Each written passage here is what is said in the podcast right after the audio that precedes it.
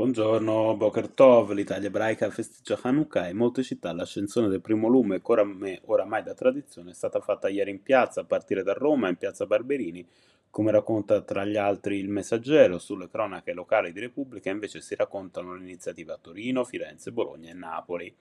Oggi la Presidente del Consiglio Giorgia Meloni parteciperà alla cerimonia di ascensione della Hanukkah al Museo Ebraico di Roma, ospite della comunità cittadina. Stop alle forniture di gas, la minaccia del Qatar all'Europa dopo che Bruxelles ha ipotizzato di bloccare l'accesso all'Europarlamento dei rappresentanti di Doha in seguito al cosiddetto Qatar Gate. Al momento però non è stata presa alcuna decisione di vietare l'ingresso ai rappresentanti del Qatar, spiega il Corriere. Gli eurodeputati hanno invece sospeso tutti i lavori sui fascicoli legislativi relativi al Qatar, in particolare per quanto riguarda la liberalizzazione dei visti, l'accordo nel settore del trasporto aereo e le visite programmate fino a quando le accuse non siano state confermate o respinte. Repubblica, riprendendo un articolo di Le Point, osserva che il Qatar accusa gli Emirati Arabi Uniti di aver fatto emergere lo scandalo.